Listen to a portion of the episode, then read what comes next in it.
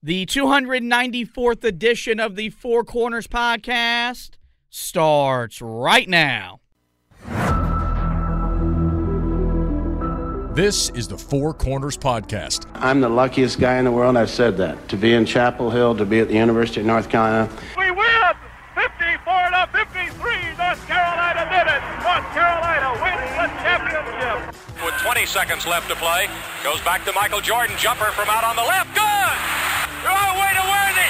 Worthy five. The Tar Heels are going to win the national championship.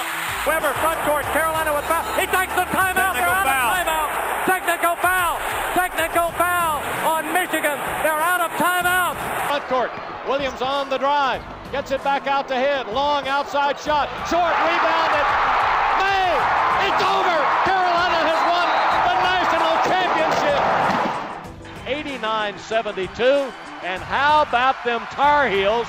They are the national champions. I've been the luckiest coach in the world. Pump fake for three. Too strong on the shot. That's it. The Tar Heels are the national daggum champions. Carolina has been tested and tried and been proven successful through all the years. And the way that we will play will be the Carolina way.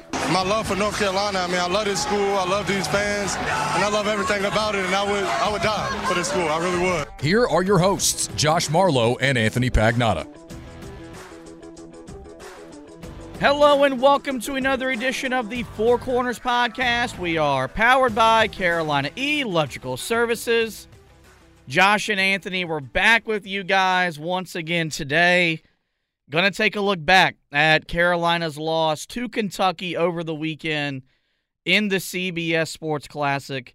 Um, in a, in a in a game that Carolina more had a chance to win, but played bad enough to to get blown out. Uh, you know, in a way that they didn't get blown out on Saturday. So we're gonna take you know our, our normal deep dive into that. Look at the box score. You'll you'll hear from Hubert Davis.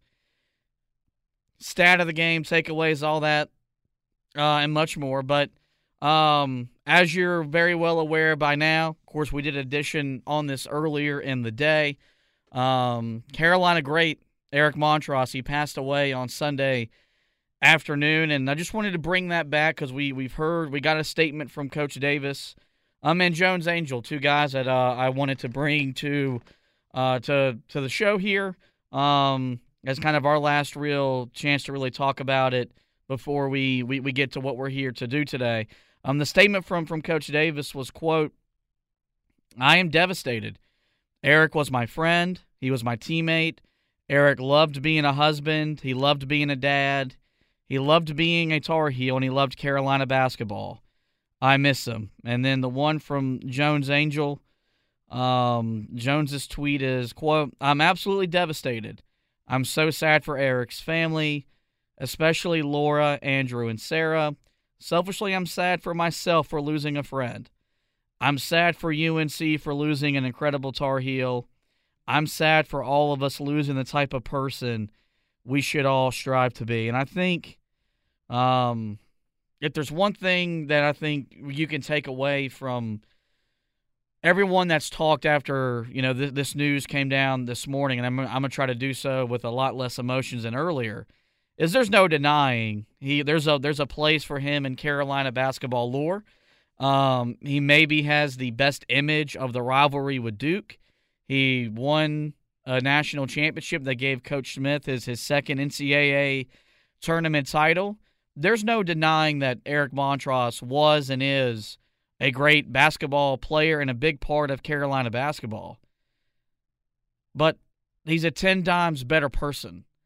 Um, you know, the the world, whether it's our world, the Carolina basketball world, the Carolina family, or just the world in general, benefited from him being in it. And when you see the amount of people, whether it's from the Carolina folks, you've seen the NBA community reach out, others in college basketball reach out and make it known that this like in in, in the college basketball community, this is a giant loss. Mm-hmm. And that that doesn't happen if you're just some ordinary guy.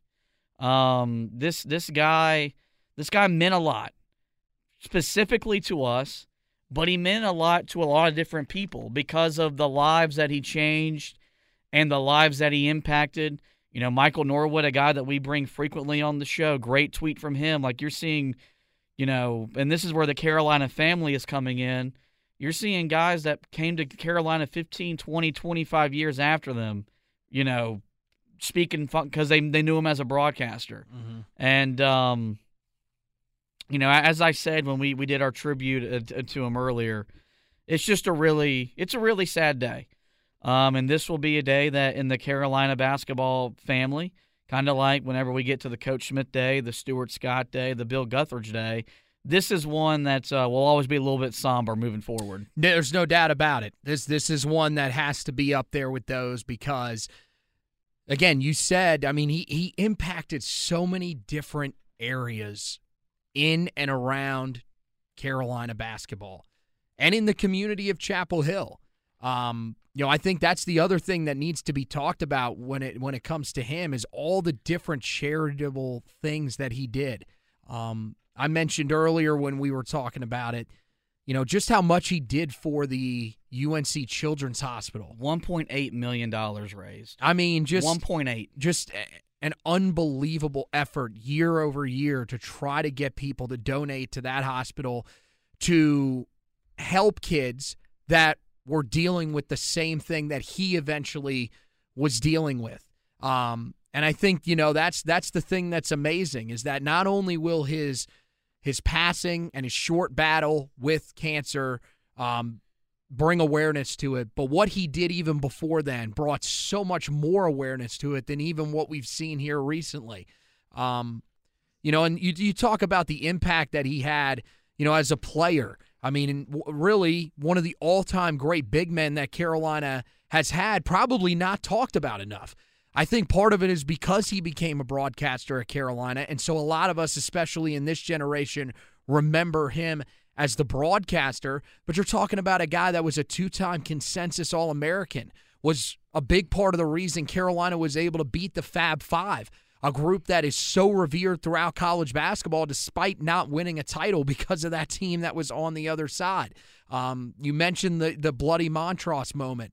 Um, that's the one that I think most people will probably remember him for. And the thing that I love so much about that moment is that now it's going to mean even more when they show that highlight each year during the rivalry with Duke.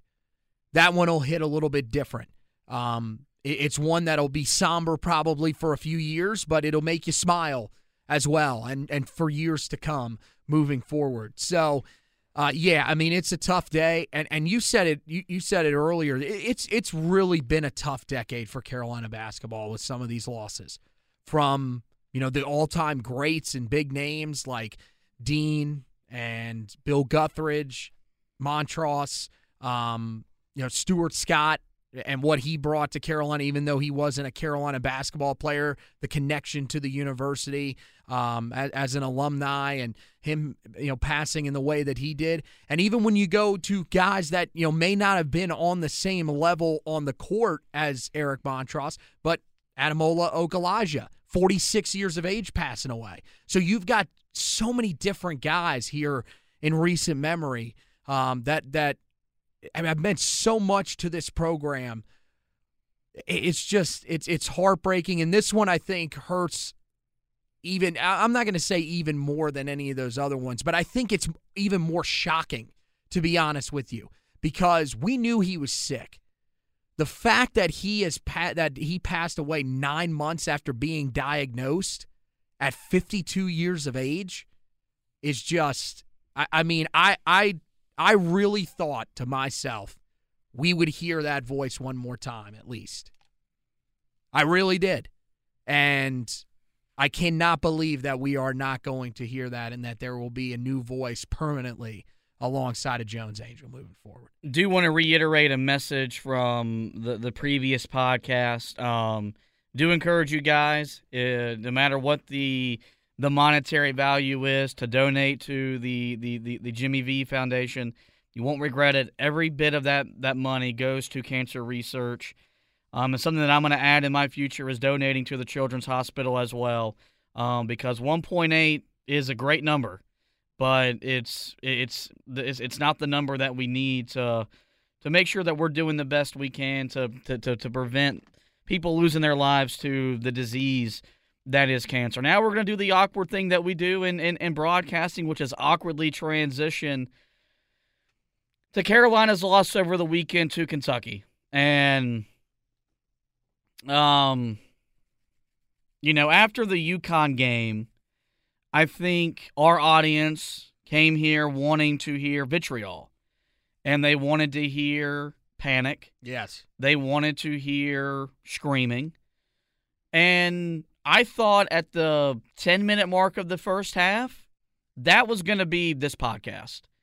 I thought you, You, may gonna, or you may have said that multiple times at this at that point this would be a uh that this would be what the people wanted as Yeah. you said. Um, and, and I look, I, I, it means a lot to me that people come to us to listen to that kind of assessment, to you know hear the quote unquote the truth, if you will, on on on the matter. Um, I'm here to tell you if you're wanting that from me today, you're gonna get it, but probably not in the way that you think you're gonna get it, because it's gonna be turned around back on you and not a reflection on what I saw Ooh. on the basketball court on Uh-oh. Saturday afternoon. Um, Carolina fell 87-83 to UConn. Um, they're now one and four against Kentucky in the event. More of a reason just to make that thing go away. Um, Coach Calipari um, is now six and one all time against top ten UNC teams.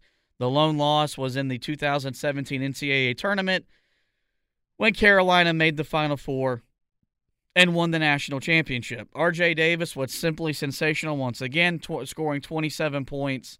It wasn't enough. Cormac Ryan added 20 um, in his best game as a Tar Heel, but when you you, you you look at the final score after the final horn, Carolina came up short in a game that I still think, despite defeat, you should feel encouraged and optimistic about where this team is going while also realizing that their potential and their flaws have been uh, acutely um, brought to the forefront from them in their last two defeats.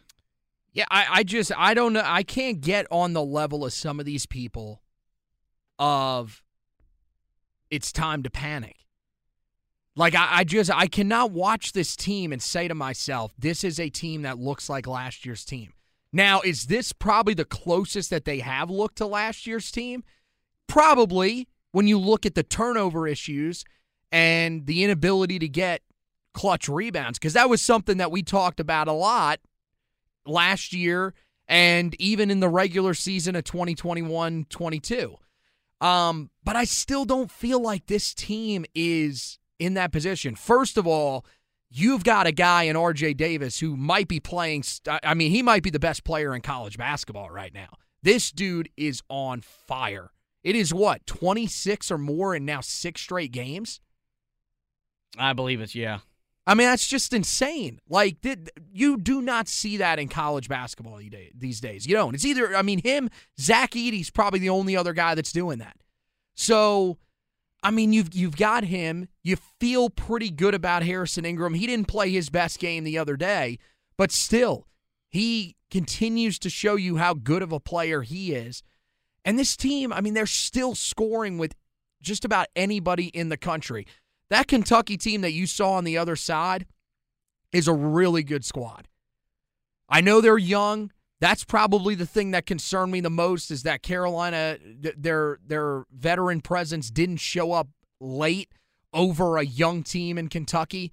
But other than that, like you are talking about a team in Kentucky that probably has either the first or second most raw talent in the entire country.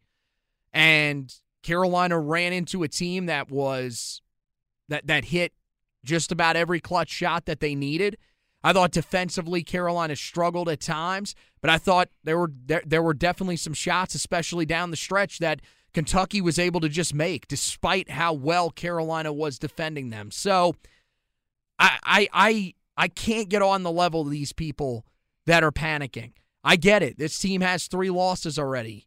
Normally, we would be saying, what is wrong with Carolina? But again, I go back to what I have said in a few, uh, really after both losses prior to this for Carolina. I don't, I, I can't get to the point of being angry or concerned about this team just yet. Probably because I saw the teams that we've watched since 2018, 2019, since that season. These, I mean, this is still the most fun I am having watching this Carolina basketball team since then. And yes, they're not a complete product, but I'll tell you what, you look at the games that they've lost. Talked about Villanova in the battle for Atlantis. That's just that, that, that that's their tournament. They may not be a great team, but when they go there for some reason, they are great. Um, UConn, that might be the team, the best team in the entire country at this point. They're certainly in that conversation. And Kentucky is a really good young team that is starting to sort of mesh together because they didn't have Bradshaw early in the season. They just got him out there, and now it seems like they're a unit that's sort of meshing well together and could be one of the better teams in the country. I, I, am not panicking yet. Yeah, I mean, look, I I I live for these games. I live for those environments. That was as good a college basketball game you're going to find in December. Outside of the other game in Indianapolis that day, where two of the best also went head to head. But you're talking about two uh, historic programs, two two programs that you know do things very similarly. They do things very differently, and the game delivered. And you know, I, I, I thought when Carolina got the lead at 72 71, not going to give it back up because they had kept fighting and climbing back into the game. Wasn't the case. You give up an immediate 6 0 run, but you're still there with a chance to tie the game with nine seconds to go.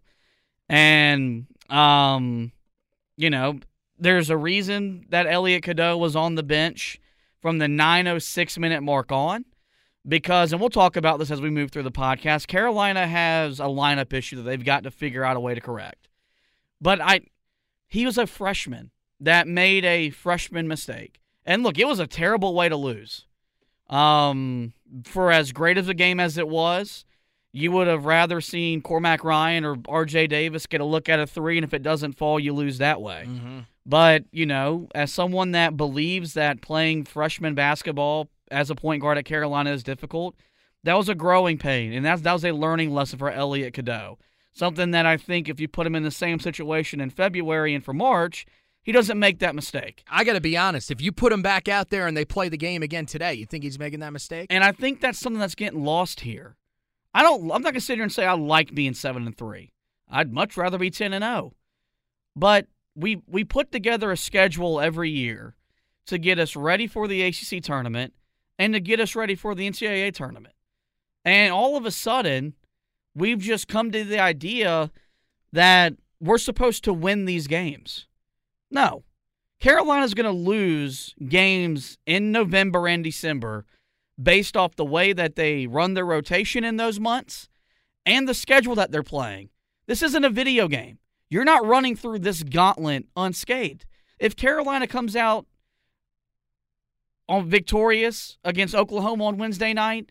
They get to seven and three, and they'll have two wins over the top twelve in the country. I think in, in Tennessee, well, eight eight and three, right? Or eight and three. Yeah. Like, uh, how can you be upset with that? Oh, look, if they win the game on Wednesday here, I, I mean, if if anybody is complaining, pick a different team. So that would be we would all have said before the season we will take that in a heartbeat. Um, and, and look, we're we're gonna get to the game here because there's there's a lot of venting I've I've got to do, but y- y- you know, look, I'm not I'm not not saying I'm happy that I were seven and three.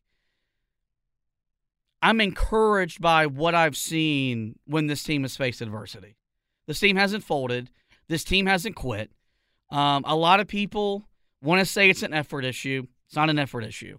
A lot of it is not really a talent discrepancy. It is a roster issue, and we will talk about that um, as as the show moves along. Take a look at the box score here really quickly, and this is where you can get frustrated because in a lot of areas this was a Carolina box score that you maybe would have thought you would have won with.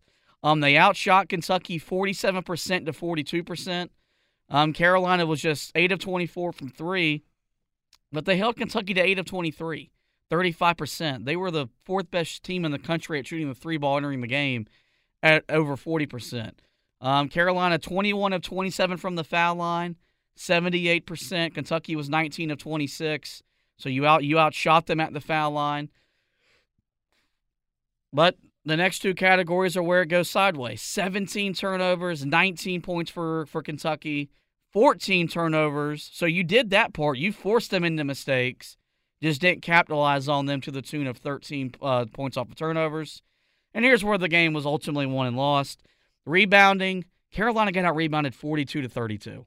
Um, despite winning the defensive rebounding battle 26 24, Carolina was pummeled on the offensive glass 18 to 6. Oh, my God. Um, simply put, and, and and and I laughed at this when I saw this on the uh, on the timeline on the Twitters and the Facebook on Saturday afternoon.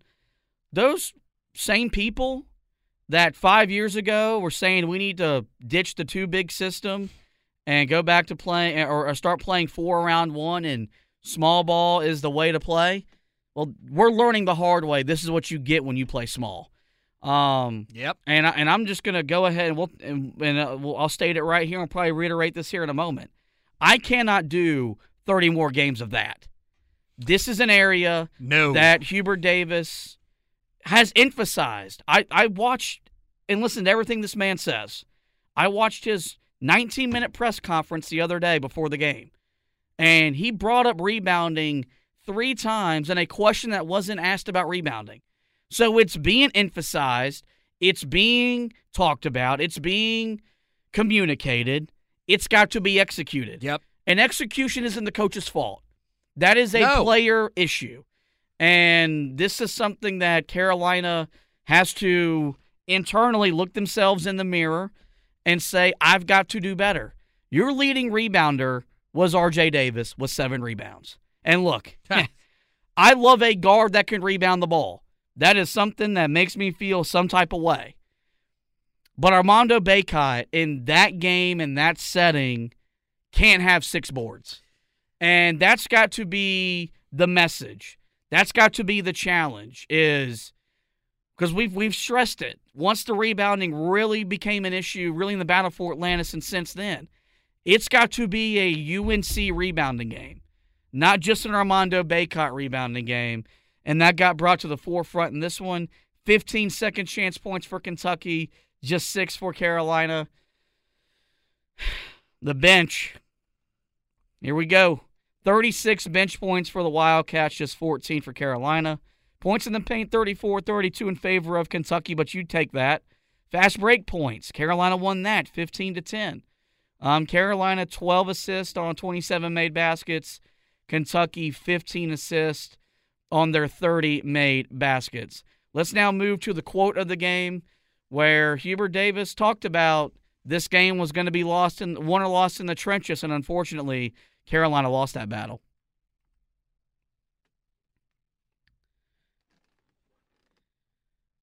Saturday was a grown man's game.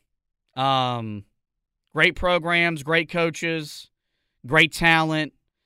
Um, it was going to be physical. It was going to be. I think the game played out the way from like a style standpoint. Two teams that love to score it. Two teams that want to push it.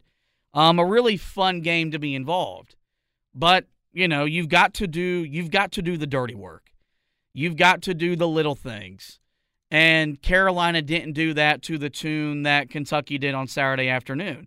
And yes, that's that's frustrating because you would think that your veteran guys, including two guys that came back to right wrongs, that wouldn't be an issue, especially when one of them is year five. But Armando Bacot had one of those games. And, you know, I, I think the thing is, is that it's it's correctable to a certain degree. Part of it is this is going to be Carolina moving forward this year. This is not going to be a team that pummels re, pummels opponents on the glass. Like I, I and look, we make fun of how much I emphasize and talk about rebounding. Well, guess what? Key to the game the rest of the year. Every game we talk about, it's going to be a key. I got to be honest. There might be games where it's the three keys are just rebounding. And- Nothing else matters. And that, that that that that very well may may be true. But don't get it twisted. It wasn't from a lack of effort.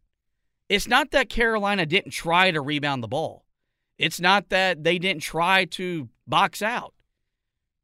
Their their starting five has issues.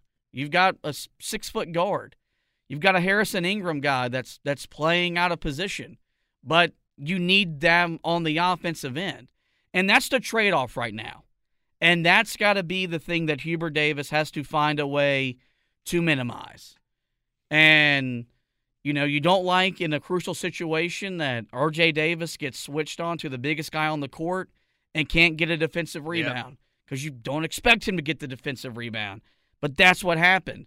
But to me, it's okay to be disappointed and frustrated with Armando Bacot. It is. Because How could you not? you know, nine and six is a good stat line in the first half. Like th- this, this, this is the type of game that Armando Bacot isn't the focal point. He's not. He's not your go-to guy. This offense will run through R.J. Davis because ultimately, as he has been since he's gotten here, he's the heartbeat of the team. He's this team was going to go as far as he's going to take him. Well, now he's that he's your best player now. I'm sorry, it's time to admit that Well, it ain't Armando anymore. And I, and I don't think I, I I never thought that he was the best player entering the year. He's the most important. Him and Harrison Ingram are the most important factors to what this team uh, Yep. can be and will be. and neither guy played their best game the other day. And he has to have more of a presence than what he had on Saturday. Mm-hmm. Nine and six just simply isn't good enough, and especially when you factor in six turnovers. And I'm telling you, it's it's it is it's him away from the Smith Center. This dude is a different player at home this season. And I mean, I'd have to go back and look at it. I didn't notice it as much last year. The differences between home and neutral site and away. I, I mean, this is just, it is unbelievable the difference in the type of player. I have no idea what is the difference. I don't know if it's not having that home crowd behind him. He starts doubting himself. I have no idea. But that was a guy the other day against a young big. That should be where you're you show up. Where you being a veteran is the difference in that game. You go to work on the young gun and yeah, he may put up a great fight against you, but you find a way to prevail. I mean, you look at the bigs that he has faced so far this year, and in the matchups where he has faced really quality bigs, I think he's, I mean, he's 0 for 3. Eric Dixon of Villanova, Clingan of uh, UConn, and now this game against Bradshaw. And I got to be honest, Bradshaw's not a guy. Those other two guys, we knew there was there was a reason why they were highly regarded coming in. This is not a dude that should have been schooling you the way that he did. And for him, I mean, yeah, it's not an effort issue, but the thing is is that that's going to start to come into question if you continue to play this way in these important games, especially the ones away from the Smith Center. I thought the game against Tennessee, he played well in. But again, that's in the Smith Center. This this game for him on Wednesday is huge because this game is not at home. Now, it should basically be a home environment for you, but still, you've got to show me something because right now, I mean, dude, we're this this looks like sophomore Armando Bacot. Like this I- I mean, this looks like 2019 2020 Armando Bacot. Not the guy that we have seen this year or or that we have seen at times this year and that we saw in 2021, 22 or even at times last year. You need him to return to being that type of player or else it's going to be really hard for you to win games because you don't have a guy that can clean the glass. Like you you need him to become the guy that he was at times in that run to the national championship game. Nights where he's grabbing 16, 18 rebounds in a game and doing that for multiple games in a row. Like that's the type of guy you need on this team right now because he doesn't have the help rebounding wise. No, he doesn't, and it's something that that Carolina roster wise, it's it's it's not it's honestly not fixable. The only the, what you got to fix is, you know, you can maybe do some different things technique wise. Um, I think the other night they had a problem getting their body on people once a ball went up in the air. Um, that's also why I've said that zone defense has got to become something that gets considered because teams that play zone hide a rebounding weakness, and this team has one. Um, it's not to the level to where they can't. They can't. I mean, they can compete on the boards with the best. Like they they, they competed with with UConn. They competed with Kentucky to a certain degree but they don't have but it's not for 40 minutes but they were they were a better rebounding team than kentucky was coming into the game no they were so how do you get beat that badly well, on well, the i mean you got to think some of it is like these numbers are still figuring themselves out because you played games to start the year that you're getting more rebounds because you're playing against teams that can't shoot the ball if you look at their numbers probably since the battle for atlantis on you would probably see like that's probably what this team truly is in that department um, and it's it's I mean it, it's frustrating. It's maddening. I've I've watched bad Carolina basketball.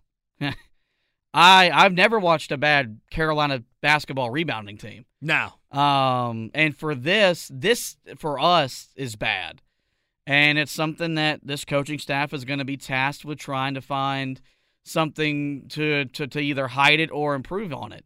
Uh, make make no mistake, that's the stat of the game. Um, you got out rebounded 42 32. More importantly, offensive glass 18 to 6. It's just very few and far between. I've seen Carolina get um, tripled on the offensive rebounding. And what did we talk about coming into the game? I mentioned this when we were talking through the keys to the game. You cannot give this team second chance opportunities and you allowed 18 offensive rebounds and turned the ball over 17 times. Yeah, and I, and I, how you gonna win? And I, I think that's why I'm still encouraged because you lost by four.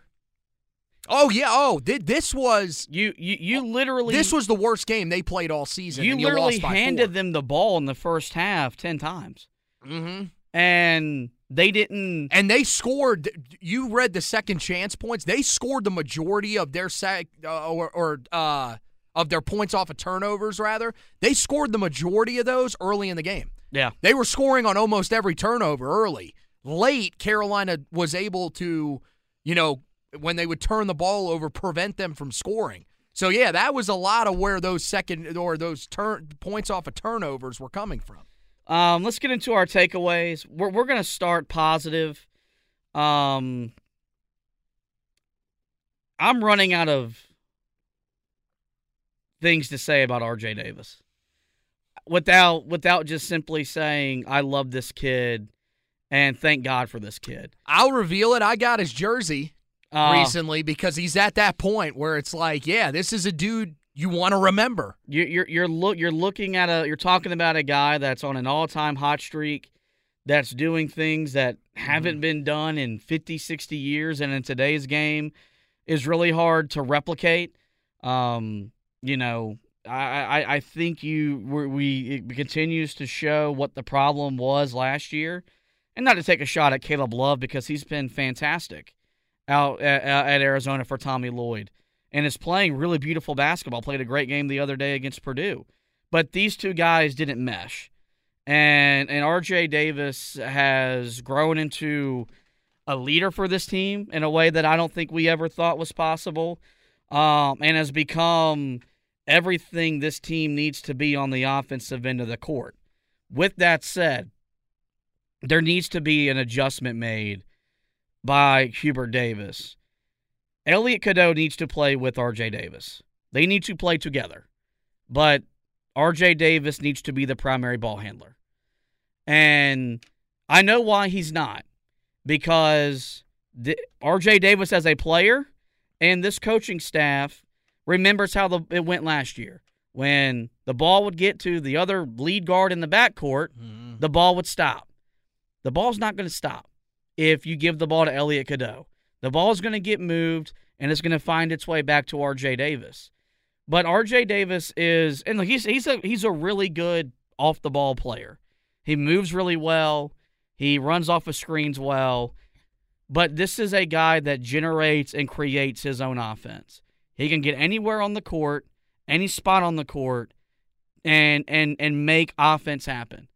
And you see that in this game Mm-hmm. because not really controlling the ball in the first half. I think he had five or six points at halftime. Kind of just a quiet first half from RJ. You need him to step up in the second half. Guess what happens? Four go gets the ball. Four puts the ball in the basket. And it doesn't need, it's kind of like the press, which we didn't see a lot of in this game, and rightfully so. I thought it made sense to not press. It can't be something that you do once you're losing. It needs to be from the onset. Carolina's best offensive five is R.J. Davis, Elliot Cadeau, Cormac Ryan, Harrison Ingram, and Armando Bacot. But I think we all got tricked into believing the best offensive five was, was with Elliot Cadeau running the offense. It's not. He's a reclassified freshman learning how to play basketball in one of the most complex uh one of the, one of the most complex offenses in the sport. Maybe the guy who's been there for four years should run your offense. And I think the thing is that if he does that, and all of a sudden he it's it's him controlling everything, what are these numbers going to look like? Like he's already doing some pretty special things right now. I, I think he's now leading the ACC in scoring after his latest scoring outburst. Like you're talking about a guy that could put together as potent an individual offensive season we've seen from a point guard in this conference in two decades. Yeah, I mean, look, I get what you're I, I get what you're saying. Um, one thing that was brought up to me earlier today that did get me thinking a little bit when it comes to that. Now, to me, I thought final possession of the game, put it in his hands, let him bring it across half court, and look, if he gets doubled, get it out of his hands, get it back to him. Um, if not, then he's one on one, let him go to work. I do wonder if he brought it across half court, how many times would he get doubled and it would basically force the ball out of his hands? Here's the thing: the Cormac was four of six from three. Like this is the one game where if that ball ends up in Cormac's hand, or he was four of seven, you live with that because the Yeah. shot the, the shot was there. And also, I don't want to put a reclassified freshman in that position to make that mistake. I get, I, yeah, I get it. I, I, with the final play, which I think we've we we have to talk about more in depth because it's the most important play that we've seen so far this year. I think, like, I don't understand why he was the primary ball handler on that play. I like I just said, I thought it should have been RJ. I understand why he was on the court. People asking why he was on the court. What is Seth Trimble bringing in the, in that circumstance? Seth Trimble is not a guy. Guys, Elliot Cadeau, Seth Trimble, no matter who was playing that other guard spot, they were not shooting the ball there. That shot was being taken by RJ Davis. The problem is no questions asked. That's that's not the reason why it's getting questioned. The question is is that he was on the bench from the 906 mark on. because he was in foul trouble. Like like you got into the game and you got yourself in position to win the game with him on the bench. And and look, I get it from a optic standpoint. He's your best passer.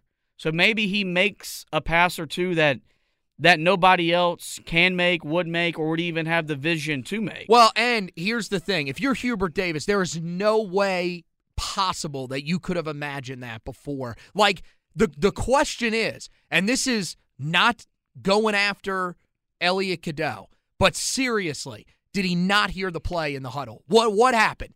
Somebody did not understand what was supposed to happen there because how how did he toss that ball to Cormac?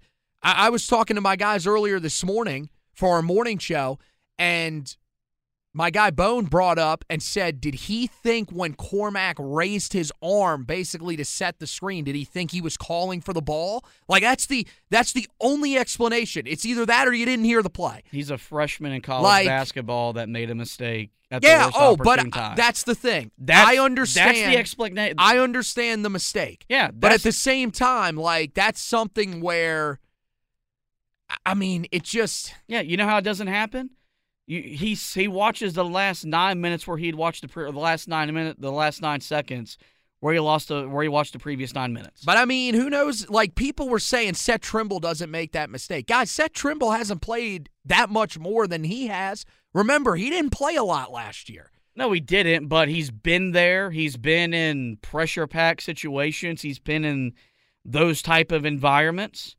Um, but the, the problem is the ball should never went to him in the first place. That's something that a you want to you want to attack Hubert Davis.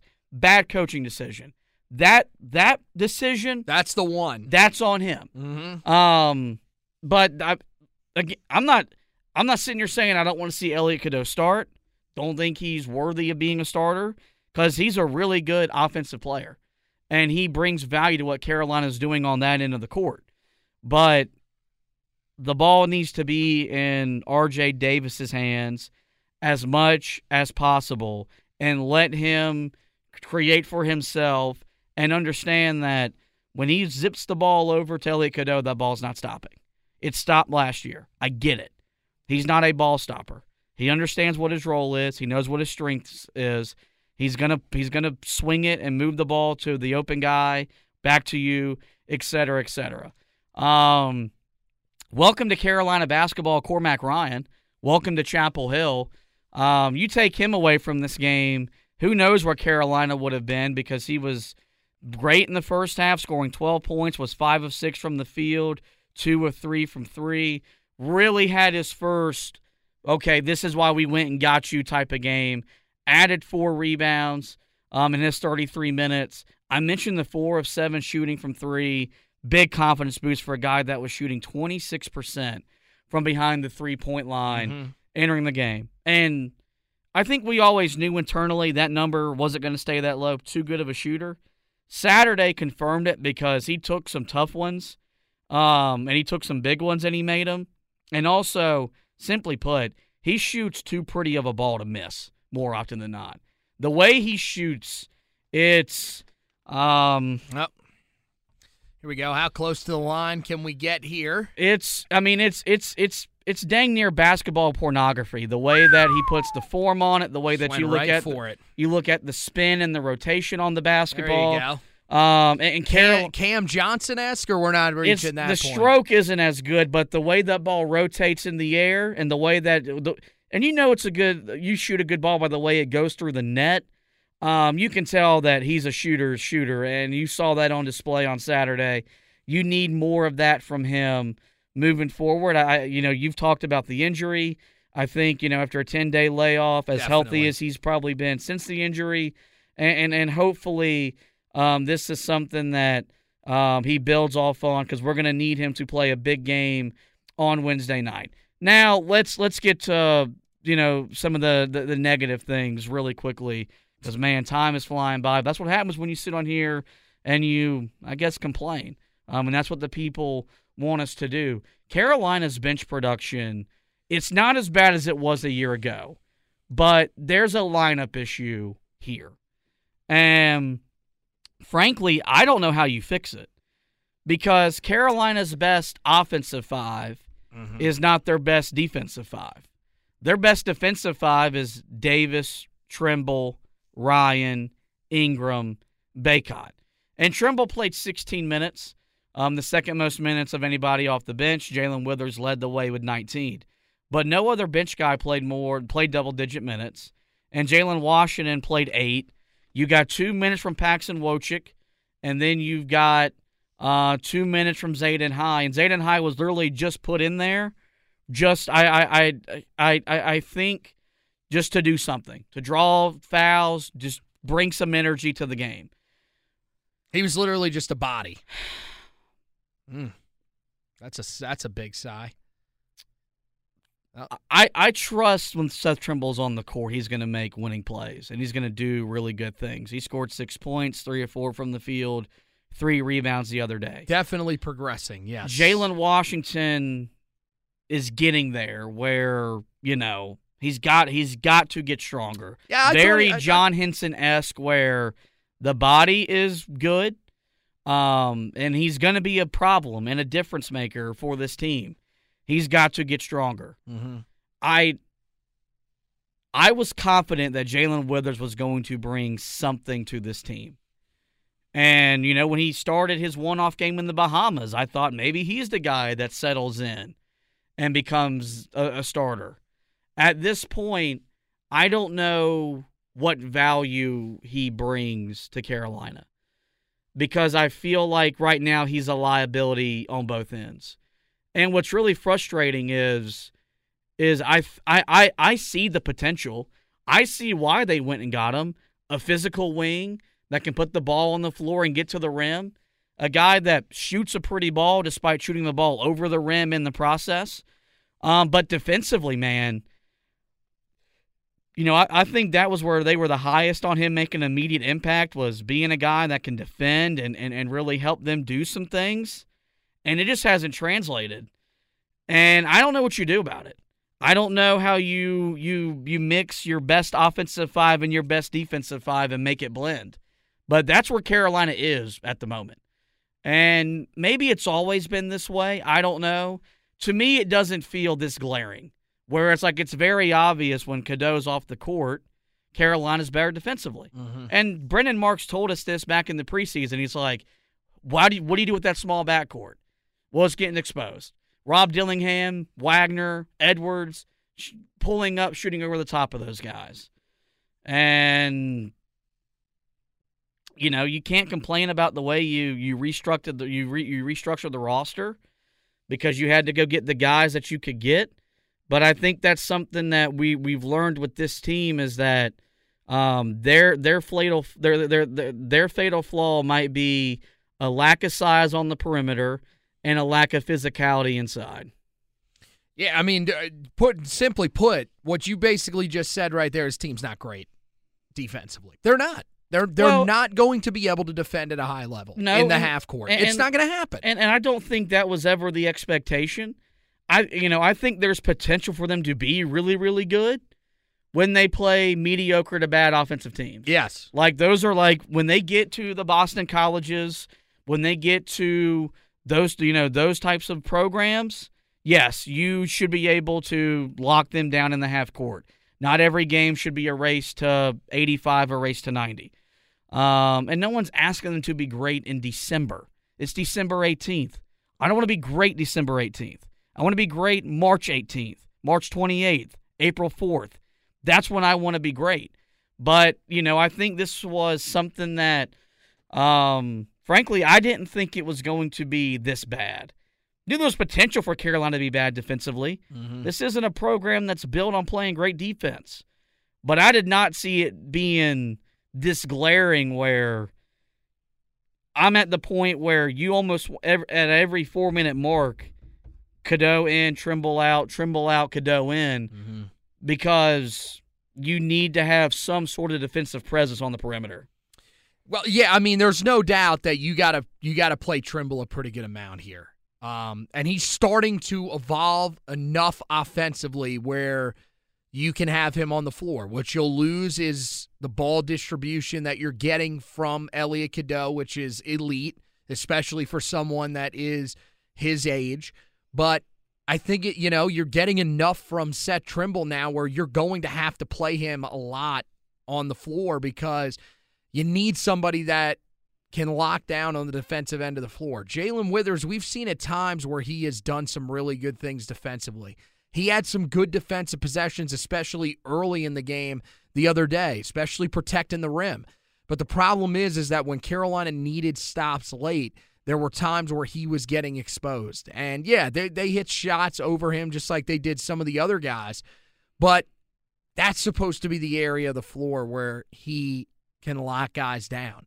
Um, this team right now, really, I mean, you've got you, you you've got Trimble, and that's really about it for great defenders. The rest of the group, I mean, you've got some guys that are solid, but there are not a lot of guys that can handle physicality, that can consistently stay in front of guys. And the other thing that has to get figured out here is something that Carolina does schematically. And we heard, you know, that Hubert Davis has been working on some things. They implemented a whole new defensive scheme in the 10 day off period. This team's got to stop switching everything. Yeah. They they they cannot keep doing that because the you saw it when they did it yeah in that game on Saturday. RJ Davis gets switched on to Bradshaw. Bradshaw easy offensive rebound and puts it back up and in. I mean a a, a massive play in the game and for some reason they thought the smart thing to do was to switch the smallest player on your team aren't onto the biggest player on their team. Well, I mean, I think the it thing, just can't happen. Like you can switch everything if you've got a bigger lineup on the court. Like if you've got Davis, Ryan, Trimble, Ingram, Bacot, you could probably switch everything one through four. But you can't like this But- but is it- something the player and it's not all schematics. It's decisions that are made by players too. But in that case, how does Armando Bacot and RJ Davis, I don't know who it was, how do you think in that moment switching those two guys and who they're guarding makes sense? It, it, it it's it's Well, I mean, unbelievable. I mean, when you're switching everything like they are, it's it's a principle. Like that's what they're being taught to do. That's what they're being told to do.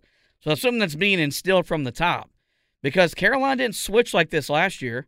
They switched like this the, the the first year under Hubert Davis. And this is them, I think. This is Hubert and, and and this coaching staff desperately trying to find something that works. And I don't that is not it. I'm sorry. They, this team, they've got some really athletic guys. They got some dudes that match up more on the offensive end, but overall in terms of body style and athleticism that match up well with a lot of different positions on the court. But it's just you saw it the other day. It does not work. That's not the solution in the half court. No, it's not. And you know, I I've told you what I think the answer is. I think it's zone. Um, Well, it's either that or full court press for 40 minutes. and so and they're not they're they're not deep enough to play that style. no. Um, and, and I don't want to run out of gas in February trying to get to March. Yep. So, um, the last thing, and I know we're we're running long here. Um, but this ha- this has to be discussed. Um, and I know this is going to sound really rich coming from me. Um, we talking like Warren Buffett rich? oh, we're talking Jeff Bezos rich. Like, Does Bezos have more money than I, I mean, the guy. Oh, okay. I don't know. The guy's gonna have an outer space museum hotel. True. Yes, like- he probably does. He's getting there at least. What do you Uh, got though? Um, the the Hubert Davis slander has has got to stop. And again, this is coming from a guy that fired him on this very podcast in January of 2022. Yeah, you did. Yep. Fired him. That checks out. Um. First off, the act is is old. It's it's it's tiring. It's it's exhausting. You did it with a three-time national champion head coach who won over 900 games, went to nine Final Fours, and was a Naismith Basketball Hall of Famer. You know, very shortly into his time at at, at Carolina. Oddly enough, around the same time of year, just about every year too. This same time. Hmm. Hmm. but I don't. And, and look, there's there's shortcomings with Hubert Davis. There are things he does that I don't like. He's in his third year. He's still learning on the job. He's five and four against top ten opponents as the head coach of North Carolina. He's got a winning record in those types of settings. So this narrative that he can't win big games is uh, it's it's factually incorrect um, because he, he won a big game against Tennessee just two weeks ago. Uh, did he? Did he? Remind me again. Did he beat the, his rival, the biggest rival in the Final Four, the biggest stage that rivalry has ever been played? And, and so I just I, I just don't get Thought and, so. And th- this is this is the, the the crux of the conversation. A lot of you Carolina fans, you need to look yourself in the mirror because you're not you're not fans of the program. Mm. You're not fans of the interlocking Carolina Blue NC. Mm. You're a fan of the winning because you were probably raised that Carolina's going to win 30 games. They're going to finish top three in the ACC. They're going to make the second week of the tournament at, at, at least every year. And for the most part, you'd be correct because you were raised in that mindset. I was raised in that mindset. But winning is not a birthright. It it, it, it doesn't it doesn't happen to it, it doesn't mean you're going to win at that level year after year after year after year. Look at Kentucky in the mid 2000s, afterthought program. Look at Indiana since 2001, afterthought program. This this is part of it. This is part of it when you play the schedule that Carolina plays with a young head coach that's going to challenge his team and is going to challenge his program. He's going to challenge himself. And and these people that don't think that he cares, do you not see the way that man is distraught after Carolina loses? It eats at him. The same way that I eat a double cheeseburger from McDonald's. Oh, I hope not. That's Um, messy. And, and, and I just I, I I just don't I don't understand. I don't understand why all of a sudden we think we're too good to be seven and three in December and complaining. Because I don't want to hear his praises if they beat number seven Oklahoma on Wednesday night. No, keep your same energy. I'm allowed to walk back what I said because I wrote an apology letter. And I own the fact that I was a coward, that I was an idiot, Yep. that I was a fraud, Yep. and I wrongfully fired a dude that coached 17 games of college basketball. Yep. Mm-hmm. Yep. And, and and I'm just I'm just so sick of it because no one has any reasons. No one has any explanation. You just want to fire somebody. Who you gonna hire? I wanted Wes Miller to be our head coach. I'll own that. It's not like he's you know knocking down and, and, and winning championships at, at Cincinnati. This sounds like me a couple of years ago So- when I was making this argument. I just I just don't I just don't understand. If you want to be on the fence, that's fine. We all got to be won over to a certain degree. But this guy is the perfect blend, the perfect image, the Mhm. perfect representation for what our program is, has been, and will be. This is a man that played for Coach Smith, that wears a blazer with his DES, uh, you know, whatever they call the things they put on blazers in his memory. Pin, pin. Yeah, a a pin every si- ev- ev- every time he coaches. This is a man that spent nine years learning from Roy Williams, a guy that you know all he did was win three national championships and over 400 games Ah, in his time at North Carolina. not good enough for some. So the perfect blend of the two best coaches in the history of our program. That's the guy we got leading. And you and you think you think that you know more than that man or that you care more than that man. I'm going to go ahead and tell you a little secret. No you don't. It absolutely kills him to lose. It absolutely kills him that they didn't win the other day. And at some point, man, we got to be better as fans. As a collective fan base, we have to get better. Because if that game would have been on Hubert Davis, I would have been more than comfortable coming on here and blaming him. Mm-hmm. Because when there were games that I thought Carolina lost because of Roy Williams, I would come on here and blame Roy Williams and say, coaching lost us that game as much as execution. That didn't happen last night. hasn't happened all year. Didn't happen in the UConn game. You want to tell me the the Villanova game, a lack of adjustment on Dixon? You you want to sell me on that? You know what? I'd probably buy into that. And guess what? If that game is called the way that it should have been by the referees, they win the game. So, So- I, I I just Yeah. Gu- guys, we we're we're the University of North Carolina. We are the the best program in the sport. We're the proudest Damn straight. program in the sport. Yep. We're the most accomplished program in the sport. Checks out. Let's cheer that way. There you go. Let's act that way. Uh-huh. And not not fire people when they lose a game in December that if you play again in March, when in college basketball that's when the game matters the most, I'm, I'm I'd be pretty confident Carolina makes the plays that they got to make to win that game. So, um, with that, know we said a lot, yelled a lot, um, thought a lot. That's going to wrap up this edition of the podcast. Before we let you go, By the way, I have to shout out. There's a guy went and got our sandwiches today. So we we went and got lunch today. We usually do. Went to Jersey Mike's, got our subs. The guy when I go to order my subs says, "Hey, you sound familiar. Have I heard you before?" And I said, "Yeah, I work for WFNZ in Charlotte." And he said, "No, that's not where I've heard you from."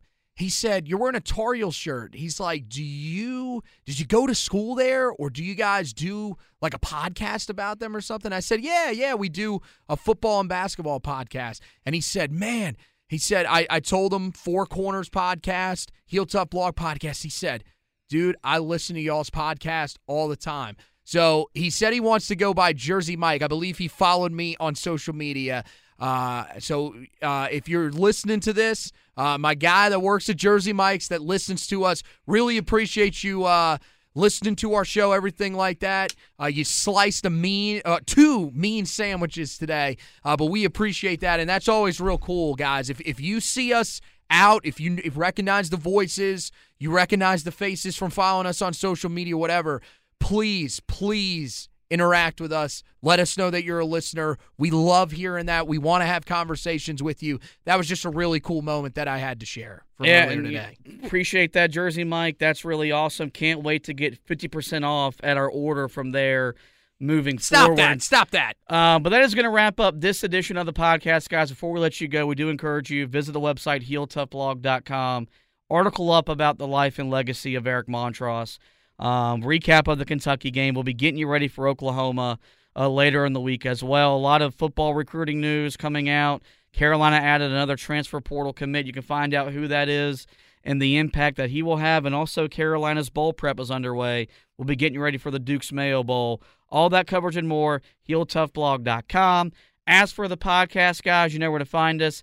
Every major podcasting platform. Just simply search the Four Corners Podcast and we will pop up. We're there. We do encourage you guys to rate, review, and subscribe. That way you don't miss any editions of the show throughout the basketball season. Well, with that, guys, this is going to wrap up this edition of the show. Want to thank you guys for listening, especially uh, Jersey Mike. Want to thank Anthony for hosting with me, and as always, go Tar Heels.